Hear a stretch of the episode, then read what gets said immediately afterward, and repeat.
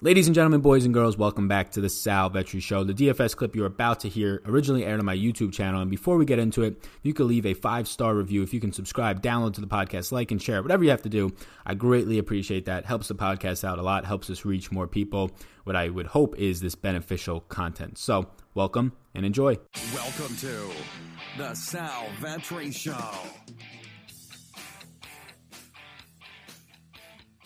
Ladies and gentlemen, boys and girls, welcome back to the channel. It is currently 8:44 a.m. East Coast time. It is Tuesday, October 29th, and we're going to take an early look, an early picks look, quote unquote, for the SEO search value of this video and podcast, but an early look at the week 9 NFL slate where we have a shorter slate, right? Not 13, 12 or even 11 games. We only have 10 games on this slate as more teams go on by, not as many games on the main slate. Excited to kind of take a first look and really a little bit more than a first look, deeper than a first look. We're going to look at all of my early interest for every single position here here.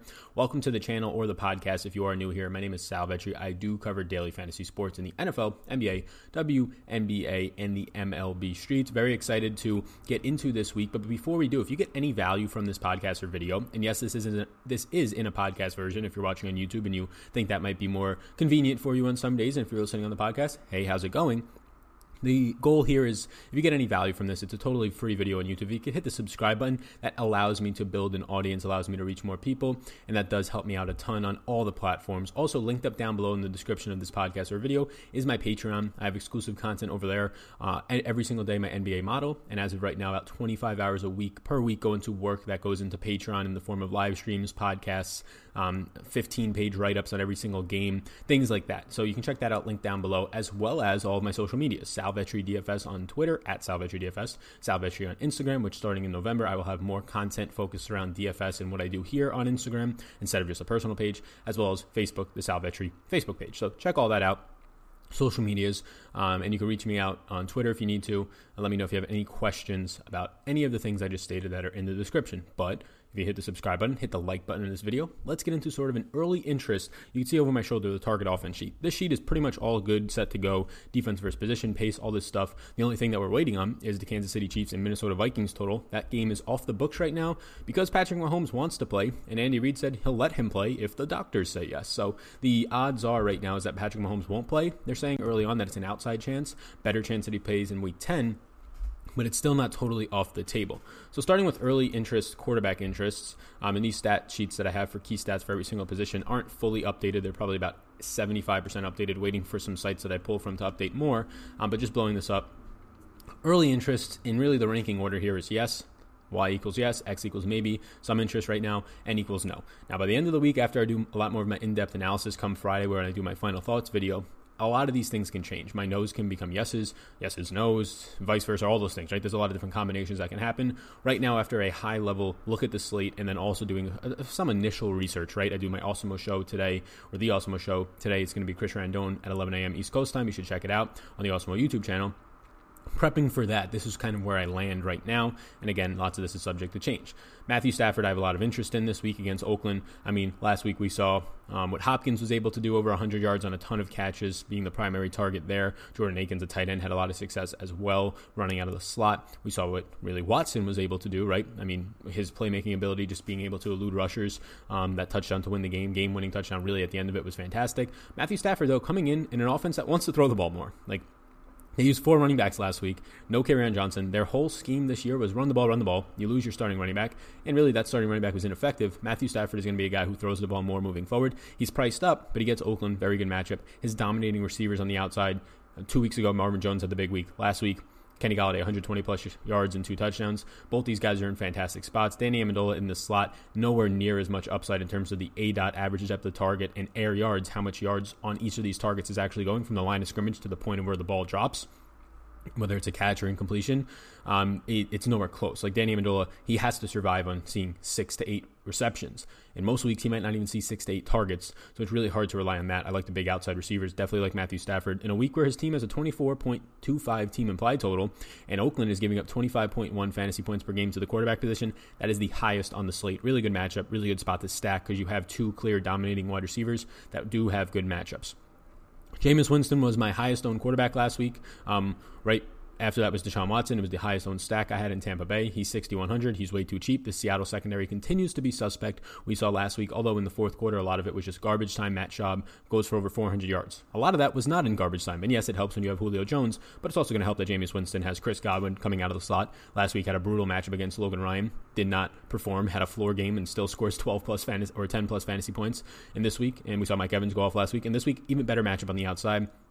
I imagine Griffin will not be on Evans. You probably have the bigger cornerback in Tre Flowers on Evans. Chris Godwin will operate out of the slot in a beneficial matchup. So $6,100 Jameis Winston, his clear two wide receivers. And the reason I like him even more is I don't care if he has two or three interceptions or three or four turnovers like he did this past week. It's much better, honestly, when he does because now he's playing from behind and instead of handing the ball off on the next drive a couple of times, you're probably going to be throwing it nonstop, especially later in the game. That's what we saw. Jameis still had a good week last week, even after having a lot of turnovers because turnovers in fantasy don't matter. I don't care that he's a bad real life quarterback. He's great in fantasy. 6,100, he's an early interest of mine against the Seattle team that's giving up 21.6 fantasy points per game to the quarterback position. That's top five on the slate, and a spot where he has a 22.5 team total. He is a six and a half point underdog on the road. I'll take quarterbacks when they're underdogs more so when they're favorites. Um, this is a nice spot. The Seattle secondary has been torn up now by guys like Teddy Bridgewater, Matt Schaub, and Mason Rudolph. Maybe not torn up by Matt Sh- or um, Teddy Bridgewater, Mason Rudolph, but when they needed to throw the ball, because they don't throw the ball all that much, they were able to pretty easily. So, really suspect secondary outside of obviously no Earl Thomas there now with Baltimore, but outside of like uh, Shaq Griffin, who's been very good on the outside, but I doubt he sees anybody other than maybe like a Breshad Perriman in this game, so that's not really a factor. Sam Darnold at 5,900 is my final yes. I only have three yeses. Look, he's facing Miami. They give up 24.2 fantasy points per game. They made Mason Rudolph look pretty good last night. Diontae Johnson was getting open. Juju was getting open. It's just a really bad defense.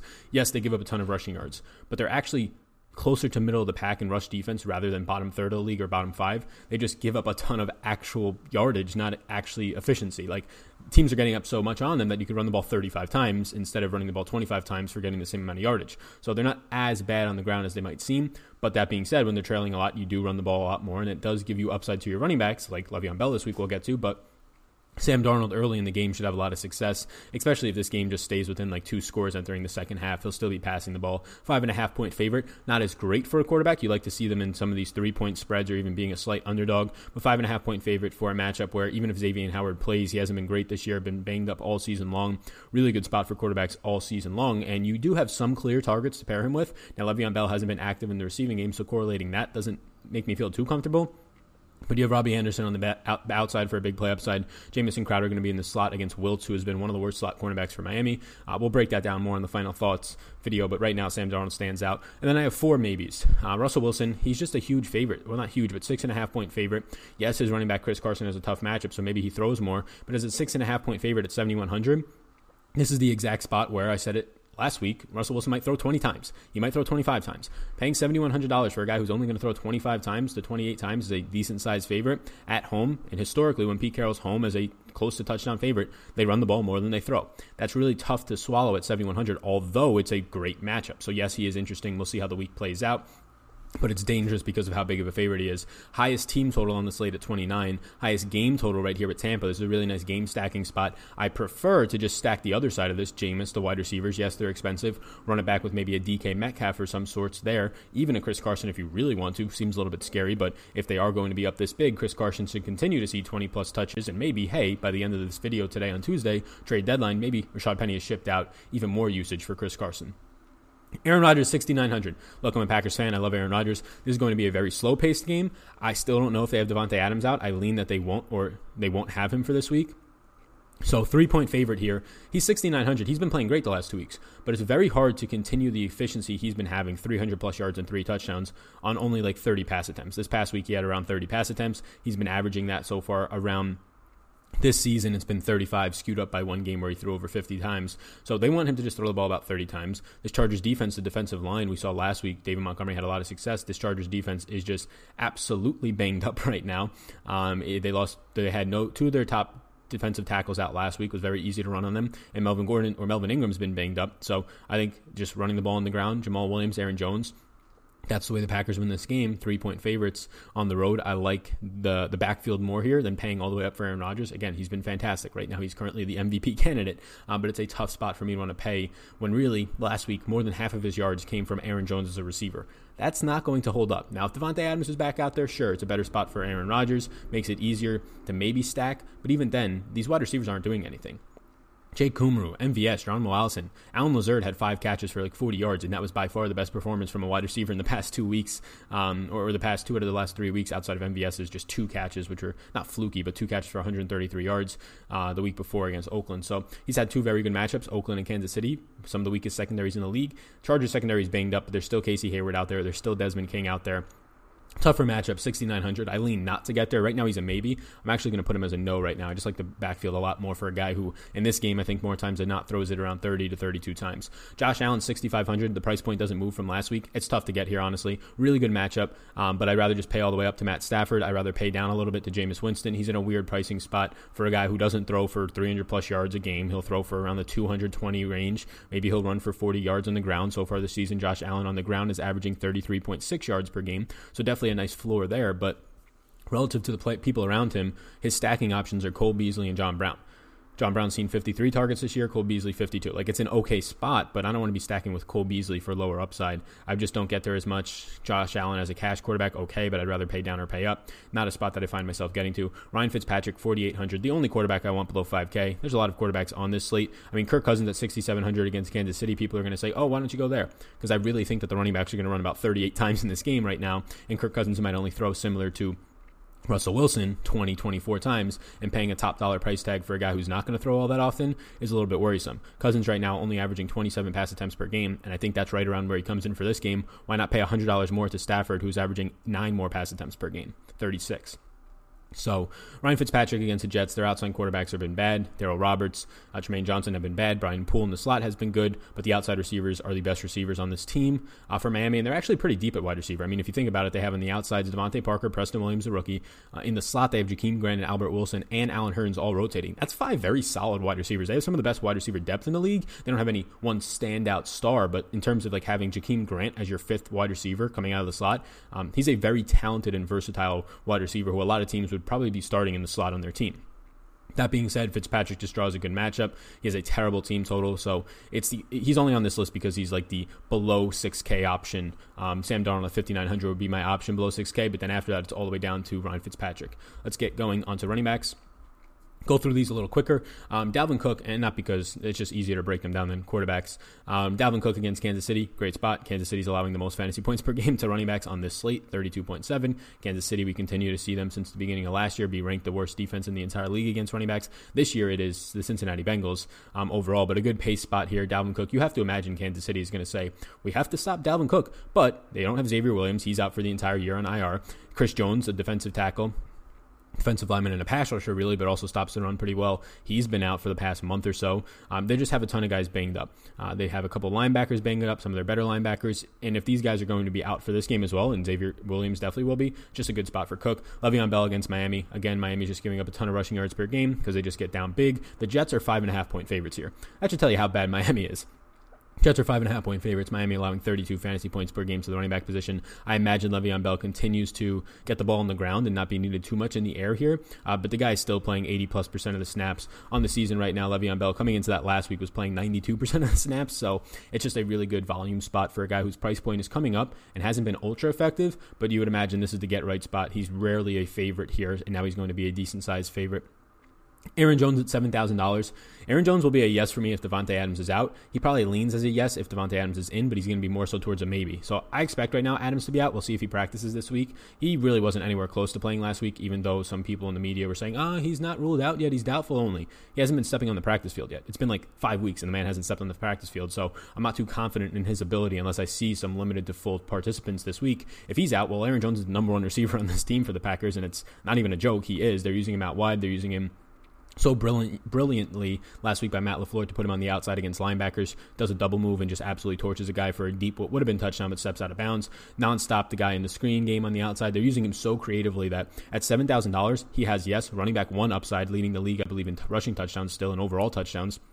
But then he also has wide receiver one upside when you are the number one option with no Davante Adams with Aaron Rodgers as your quarterback in a game where your team has a total of 24 and a half. Uh, you're a three point favorite, so that helps you on the running game. But also you're going to be targeted. I would say if there's no Davante Adams, Aaron Jones gets targeted as a median five and a half times, right around five or six times in this game like the spot. Josh Jacobs, 6,500 is a yes. The price point is surely coming up here, but Detroit has been really bad against running backs. A lot of this is because Mike Daniels has been out, so track his status for the, the week upcoming. Daniels hasn't played in close to a month now. Uh, Detroit is allowing the second most fantasy points per game on the slate, 32.5. And Josh Jacobs is just getting a ton of rushing attempts. Josh Jacobs right now is averaging 17.7 rushing attempts per game, which on this slate would rank somewhere in the top seven. And that's very good because he's also getting a little bit more active in the receiving game. Um, not running a ton of more routes, really kind of stabilizing a little bit, a little ways around like the 15 routes or 12 to 15. But he is being looked at more in checkdowns, which is sort of an adjustment since the bye week. He's a two point favorite. I like that a little. And then it's just a ton of question marks here. Christian McCaffrey's 10K, the first 10K player we've seen at the running back position this year, and it's deserving. He should be. He's scoring 31.5 fantasy points per game. It's going to be a high paced spot. This Tennessee defense has been very good, but so was the San Francisco 49ers defense, right? McCaffrey is a wide receiver one and running back one, and he's just matchup proof. $10,000 though, I prefer Dalvin Cook for $500 less, who I would probably prefer if they were the same price, honestly, in this matchup against Kansas City and how bad that defense is one, beaten up and banged up, but two, there's no Matt or there's no Patrick Mahomes on the opposite side, most likely. So the idea that Minnesota gets ahead and then can run the ball even more, even though they're going to run even if they're down by three or up by three. Uh, but if they're up by 10, they're going to just only run. There's no reason to make Kirk Cousins throw the ball at that point, get out of there with a win, and go to six and two, I believe. So I just like Dalvin Cook more. It's going to be tough to fit both of these guys in. You're going to have to find some extreme value. Um, I don't think it's going to be needed, especially with the spots that Le'Veon Bell and Aaron Jones are in. Uh, right now, James Conner is a question mark against the Colts. He suffered an injury. He might not be playing. It was like an MC sprain, so I think that might actually keep him out. If that is the case, Jaylen Samuels becomes a great play because Benny Snell also suffered an injury. Jaylen Samuel missed Monday Night Football game. He was very close to playing. He practiced in full throughout the week. So I expect Jaylen Samuel at $4,000 to become one of the chalkiest and best plays on the slate. Not only is he a good running back on, on the ground, but he catches the ball as well. So keep an eye on that. If James Conner is indeed going to miss, Jaylen Samuel, just track his status, but I expect him to play no Benny Snell Jr. behind him, so a guy like Trey Edmonds would come into play, a preseason type player. Uh, if for some reason Jaylen Samuels had a setback and all three of these guys missed, well, minimum price $3,000, uh, Trey Edmonds would come into play for Pittsburgh, but I don't expect that to happen. I think Jaylen Samuel is going to be a fantastic play this week if indeed we get news that James Conner will miss. Nick Chubb, really tough matchup against Denver. Uh, they're right now ranked the number one run defense in the league. Again, I'll keep echoing it. Their only bad game was when Leonard Fournette went for 225 yards, and that was a really bad game, but also in that game, they were missing Derek Wolfe, and they replaced him with one of the worst tackling defensive line lineman in the league. So big reason why that Leonard Fournette went for huge gains. And then also they lost Bradley Chubb in that game, so they had another backup player in their front seven. Other than that, they've been some of the, one of the best defensive um, units against the run. But Nick Chubb has been just nonstop breaking tackles. Um, has been getting through some of the toughest run defenses in the entire league. We saw him do it against the New England Patriots last week. Fumbled twice. His first two drives of the game for the Browns, he fumbles, um, but he still has been very good. So he's a question mark. Like I want to put Nick Chubb as a no, and most seventy three hundred dollar running backs against this Broncos defense, I would put as a no. Like I wouldn't want to play them. I think that this Denver Broncos run defense is that good. But you take into account that Nick Chubb's a two and a half point favorite. That a guy named Brandon Allen is going to be starting for Denver this week with no Joe Flacco. I think he has a neck injury. And now you see a spot where Cleveland finally maybe leads this game for parts of it, and just Nick Chubb touches the ball 20 plus times, 22 plus times, and that's really hard not to like it, even if he's being not effective in this game, he can still go for somewhere near 80 yards in the ground, catch a couple balls, and then he is going to be touchdown dependent at that point. But that's like one of his worst days in this situation. So I do like Chubb. I might even make him a yes right now. It's a brutal matchup, and I will echo that all week long. But it's just the idea that the team against him as a backup quarterback, this is a spot where Cleveland can get right although their defense is great overall, it could just turn into a slugfest where Nick Chubb touches the ball 24 times on the ground, two times in the air, and it's really hard for him not to get there at that point. Up next, Austin Ekeler and Melvin Gordon. Gordon's only 5,000 against a Packers defense that has given up points, 28.1 per game to the running back position. Austin Ekeler is $6,000, $1,000 more. He's going to be used in similar ways. They've been running about the same amount of snaps we saw this past week. They both were on the field about 50% of the time. Ekeler is going to be used more as a passer. This team is just loaded with weapons now. I mean, they've been banged up all year, but Keenan Allen should play. Mike Williams is going to play. Melvin Gordon, Austin Ekeler, Hunter Henry. That's five guys in this offense who can see a good game. So, based on this slate, I think Melvin Gordon's an interesting play against Green Bay. They're three point underdogs, but they're home underdogs, which is a very good spot. So maybe maybe um, you get there. But right now, I have to break this down a little bit more. I slightly lean Ekeler. I should also mention that Philip Rivers was not on my quarterback interest as a home underdog, which is where you want to target. He only has a 21 and a half point favorite. His offensive line is terrible, and now he's getting probably the best pass rush in the entire league in the Packers with Preston Smith and Za'Darius Smith coming to town and a very solid secondary. I get it. A home underdog's a, a home underdog is a great spot, but not a good team total in just a terrible spot in terms of his offensive line versus that defensive line, which is another reason why Melvin Gordon probably leans more so towards a no for me. I'm going to make that decision right now. Melvin Gordon is going to be a no. Offensive line versus Packers defensive line even though they've showed struggles against the running backs, it's just so bad, the offensive line. I would lean more so to get Austin Ekeler as a running back there. Buffalo, Devin Singletary, he played over 60% of the snaps. Frank Gore went right to the bench. Now, that might have been game script, but $4,700 for Devin Singletary in a matchup against Washington where they're 9.5 point favorites. This might be a Frank Gore game, sure, but I like Devin Singletary's odds here um, in terms of just paying off that tag. Another guy, Mark Walton, saw the most touches last night. I believe he saw 11 um, against the Steelers. Really tough matchup. Now he gets another tough matchup against the Jets, but they're going to be without C.J. Mosley for potentially the rest of the year. At least five to six weeks is what Adam Gase said, and then maybe they'll get him back. Just shut, shut the guy down. Your season's over. I don't know Maybe it's just so he can get back on the field, the new acquisition. But Mark Walton's a five and a half point underdog. We did see him touch the ball 14 total times, three receptions last night. Look, he's 4,500. There's no more Kenyan Drake there. Kalen Ballage is the only other running back that was active last night. Maybe they activate a guy like Myles Gaskin for next week, and then maybe that hurts him a little bit. But if they only have two running backs, Ballage and Mark Walton, active for this Jets game, there's a really good chance Mark Walton catches another three balls, and he has a floor in the receiving game or around there, a median of five to six points. He just has to do something on the ground to pay off a $4,500 tag. This is probably more of a cash play, but there is tournament upside. I think Devin Singletary is the better better tournament play as a nine and a half point favorite. I think Mark Walton's a better cash play. Jaylen Samuels, we already said it, he'll probably be one of the best running back plays in the slate if James Conner is indeed going to miss this game. Chris Carson, he's only a no right now because the matchup is so brutal against Tampa Bay, only allowing 16.3 points per game to the running back position. They have shut down Christian McCaffrey. No team has been able to, and they've shut down Christian McCaffrey for three out of four quarters, and including, obviously, three out of four quarters is going to include an entire game in there as well. Um, we'll break down more of those running backs and kind of solidify it come Friday. Wide receivers is my biggest list as always. Um, I don't really want to spend the entire time here, but for the wide receiver list, Kenny Golladay's a yes against Oakland. Kenny Golladay, Marvin Jones will be. I like stacking these guys. It's just a good spot. Um, I already talked about my interest. If I have a lot of interest in a quarterback, I'm going to have interest in their wide receivers. So Kenny Golladay, Marvin Jones are yeses. Chris Godwin and Mike Evans, both very expensive this week. Both have great matchups. Godwin out of the slot and Evans on the outside. It's expensive to stack them with Jameis, sure. But if you have a guy like Jaylen Samuels open up, it becomes much easier to do so, right? If you punt the tight end this week, it becomes much easier to do so. So it's all about lineup construction those four receivers in Kenny Golladay and Marvin Jones, Godwin and Evans are going to have a lot of interest to me because I have a lot of interest in their quarterback and I like to stack team and game stack. Allen Robinson versus Philly secondary. Jalen Mills has looked good through two weeks, right? He played very well against Amari Cooper. Cooper got the best of him, but just some really outstanding catches. And he played very well last week against John Brown when he was on him. Brown only catches like five balls in that game. So um, for like 50 yards on eight targets. So Allen Robinson comes to town now. He'll be moved into the slot. We'll have a great matchup. On the outside, he'll have a quality matchup against Jalen Mills. Mills is not a shutdown corner, but he's just been the best thing Philly has had. Like this spot. Steep price point for Allen Robinson at 6,800, but on a 10 game slate, that's going to happen. John Brown against Washington. John Brown's seen 53 targets this year. It's a good spot against Washington. There's really nobody out there that can defend him. The price point's getting not steep, I will say, because this is a guy who median projection wise will grade out for like 12 to 13 points in this spot. So 6,100 is okay. Obvious upside somewhere in the mid to high 20s. 6,100 is a fine price point. Uh, DJ Moore, I want to look more into DJ Moore in these matchups. Adoree' Jackson missed last week. Whoever gets Malcolm Butler, you saw Mike Evans just destroy Malcolm Butler last week, but whoever gets Butler, Butler is a slower cornerback who is just more size, but has been not great this year. And both Curtis Samuel and DJ Moore can fly. So I'll have interest in whoever will be the primary guy. I'll have that information in the game notes on Patreon come Thursday, as well as the final thoughts video come Friday. Lots of question players. Stefon Diggs, his price point seems really expensive for a spot where I don't know if I think, look, these wide receivers are going to have to catch the ball, Adam Thielen and Diggs, but we've seen it. When they're in a good spot to run the ball, these wide receivers might not see anywhere near a ceiling game or even a game to be needed to win it. And now they're priced up. It's not Stefon Diggs being $6,000 anymore. He's 7600 Like he has to have the games he's been having, and Thielen might come back. So honestly, these Minnesota receivers being the two highest price on the slate, I don't like it. We saw last week with the Packers that they won via the passing game, throwing to running backs, or they won via the running game and throwing to running backs, where Kansas City struggles the most. Yes, Kansas City does not have a good secondary. They should get Kendall Fuller back, which isn't the biggest of upgrades for them, but it's definitely better than what they've been putting in the slot. That being said, it's tough to pay top dollar for Minnesota's wide receivers when I'm so interested in the running back and really think the game flow goes towards the running backs. Tyler Lockett, 7,500.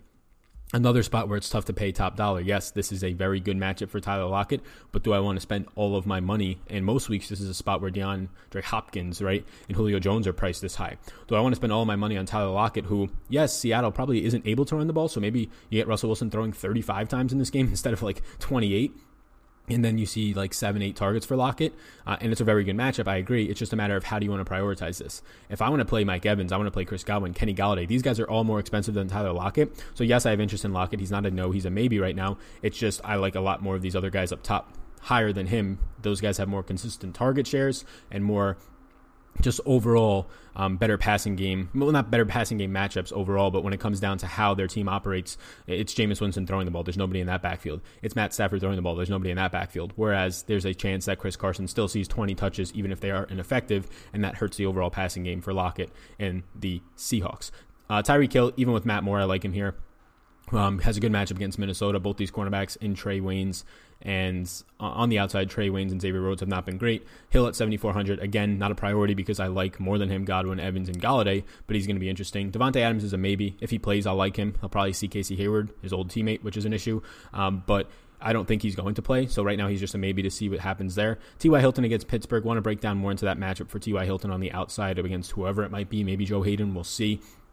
Keenan Allen against the Packers, tough matchup. Here, I think you get Mike Williams, so I'll talk about Keenan Allen and Mike Williams. Um, I like both these guys in general, but Mike Williams probably more this week, but his price is up. Mike Williams probably gets Kevin King because the Packers put their bigger cornerback on the bigger wide receiver because Jaire Alexander is a little bit undersized. He'll probably follow Jaire Alexander, Keenan Allen, even into the slot. He's done it this year, which makes Keenan Allen an even riskier play. Um, so I'm, I'm going to put Keenan Allen. He's a fantastic quarterback or wide receiver. I'm going to leave him as a maybe but it's a risky spot. Tyrell Williams is 5,900 against Detroit. Good spot. Slay's been banged up. He might not play again, even if he does. He has not been great this season. DK Metcalf, 5,700. I'd rather pay for DK. He had two wide open touchdowns. Like his stat line last week is going to be so misleading. Like it's going to seem like he caught two crazy jump balls. He was wide open in, on like a slant where they just left him and for his first touchdown. And the second one, he was wide open in the back, right corner, like wide open. Nobody even followed him. It was very weird. Just twice, just mislaps by the defense there in the red zone. Juju against Indy is fine. You want to attack. You want to attack Indy with slot wide receivers, pass catching running backs, and tight ends. They will not allow you to throw deep on them for the most part. They will play a very strict zone defense, but Juju will be coming out of the slot, so it's a good matchup for him. Robbie Anderson and Crowder. I already talked about my interest in Darnold. He's a yes, so his top two wide receiver options are also going to be a yes for me. DeVante Parker and Preston Williams. I talked about having interest in Ryan Fitzpatrick. These would be the two guys I go to. DeVante Parker has more air yards, and he's Ryan Fitzpatrick's favorite target there. Whoever gets Darryl Roberts, which will probably be DeVante Parker, shorter, not shorter, but smaller receiver than Preston Williams. Um, so we'll see what those matchups look like later in the week. But those are the receivers that I like. Let's finish it up with tight ends here. Tight ends. DraftKings finally got it right, I will say, quote unquote, right? Um, pricing up these tight ends. You have Travis Kelce, 6,900 with Matt Moore. Minnesota has not been great against tight ends, but they haven't been terrible. They have been a little bit worse against really good tight ends, though which they've only seen about one or two so far this year. Darren Waller price up. Three guys in the 6K range. We rarely see one guy in the 6K range. Travis Kelce finally below 7K. I have Travis Kelce, Darren Waller, Hunter Henry, and Zach Ertz as a yes. Travis Kelce is probably the guy I get to the least, only because his quarterback's Matt Moore and he's all the way priced up. Um, the guy I like the most here is Zach Ertz and Hunter Henry. Ertz is just way too cheap. And if you get DeSean Jackson back this week, that's a big if. But if you do get DeSean Jackson back for the Eagles this week, it's going to take off so much double teams in the middle of the field. This offense right now for Philadelphia is very narrow. They're running the ball, they're throwing to Ertz in the middle of the field, mostly short. They're throwing the ball mostly short to Alshon Jeffery, who is not as much of a deep threat. Mack Hollins cannot stretch the field. The guy hasn't had a catch, I don't think, in the past four weeks, the past month of the season. If indeed DeSean Jackson is back, it opens up the field more and makes them not as narrow of an offense and it makes Zach Ertz have a lot better of matchup. So Zach Ertz will probably come in as my highest owned tight end if I had a guess. If DeSean Jackson is back, Hunter Henry, the Packers have struggled against tight ends. A lot of it's inflated by Daryl um, Darren Waller's huge game, but again, they haven't faced many good tight ends, and when they face anything quality, they do struggle with their linebackers. Um, and they have a rookie in Darnell Savage who's been very good, uh, especially just playing the safety position, but guarding one on one against tight ends. He's a little bit undersized, so Right now, I'm liking Zach Ertz and Hunter Henry the most, but Darren Waller obviously has clear upside. Scored another touchdown last week, two catches on eight targets. That is not his fault that he didn't do better. If you have eight targets, only t- catch two balls, there's a really good chance your quarterback was just all over the place and very inaccurate. Some other tight ends who are maybes. Greg Olsen against Tennessee, he's too cheap for the amount of snaps and routes he's running. Vance McDonald against Indy. I echoed it a little bit earlier. You attack Indy with slot wide receivers. They play a zone, so they want to funnel it to the middle of the field. Pass catching running backs, that's a bump up for them. So Jaylen Samuels, fantastic spot if he gets to start and there's no James Conner. Probably close to a lock. Uh, Vance McDonald in the middle of the field at 4,100 has not been running the most routes, but now he's getting healthier. Good matchup. Uh, Jonnu Smith, if Delanie Walker's out, I'll keep going back to him, um, and really not going back to him. I haven't played him yet. I, I don't think he's that safe. Ryan Tannehill is the quarterback. There's other options out there that were not playing as well last week. Corey Davis and John and um, AJ Brown just not going to get a ton of targets. I think that switches against Carolina. Um, a, a, bit of a tougher matchup, probably the, one of the toughest on the slate for Jonnu Smith. And then lastly, a punt option is Noah Fant. $3,000. Jeff Heuerman got hurt. Track that status. The backup tight end. Fant ran the most route snaps he's ever played because Fant or Heuerman was injured. 82% snaps played, and he saw eight targets. Part of that is because Heuerman was out and he ran so many uh, routes and played so many snaps. But also, Emmanuel Sanders got shipped out. Emmanuel Sanders being shipped out is going to help Noah Fant the most. Fred Brown is or Fred Brown is going to directly fill in for him on the outside, but Fred Brown is nobody great. I, I, might even be saying that guy's name wrong. It might be Fred Davis, but I believe it's Fred Brown on the outside. People think DaeSean Hamilton is going to be this new wide receiver, new toy. He stayed in the slot as expected last week, at least as expected by me on this channel. He stayed in the slot, and that's not going to change. Um, he's going to be a slot wide receiver. And now you have Brandon Allen throwing the ball. So it's really not a good spot for Fant. But again, if you want to think about it, Brandon Allen's throwing the ball. You probably rely on your tight end the most close to the middle of the field. Uh, no Fant if there's no Jeff Heuerman, I think at three thousand dollars is a very good punt option. So that's where I'm at with tight ends. Let me move it back to the target offense sheet as we close this up. Thank you for tuning in. I will be um, putting out a Thursday night football video tomorrow morning. NBA videos every single day on this channel. As of Thursday or Friday, probably Friday, there'll be my final thoughts video of the week. We will stream live Thursday before the Thursday night game touch talk on talk about some NBA stuff, talk about some of the uh, showdown slate, and then Sunday morning at 11 a.m. I'll be live. You can follow me on my social medias linked up down below. If you're listening on the audio version and you have a couple seconds, I would greatly appreciate a five star rate and review if you enjoyed this. Hit the subscribe button before you leave on the podcast and YouTube if you got any value from this video. Uh, you can see my Patreon's um, exclusive content linked up down below. I'll be releasing the game by game notes. Every single player I touch on that I think is valuable in every single game, all 20 of these teams on Thursday, as well as a lot more stuff. Wednesday will be our live stream on Patreon, Friday podcast for ownership, Sunday morning closing thoughts, as well as a lot of tiers in there for showdown slates. Just data, all these data sheets you're seeing right here, projections, all that can be found linked up down below. If you have any questions, reach out to me over on Twitter. Um, and yeah, have a great rest of your day. Appreciate you tuning in. My name is Sal. You already know that. Peace out, gang. I hope you enjoyed that podcast. And before you go, if I can get you to subscribe and follow the podcast, download a few if you wish. But if you enjoyed this podcast, if you could please subscribe, helps me out, helps support it. So thank you so much, and I will see you in the next one.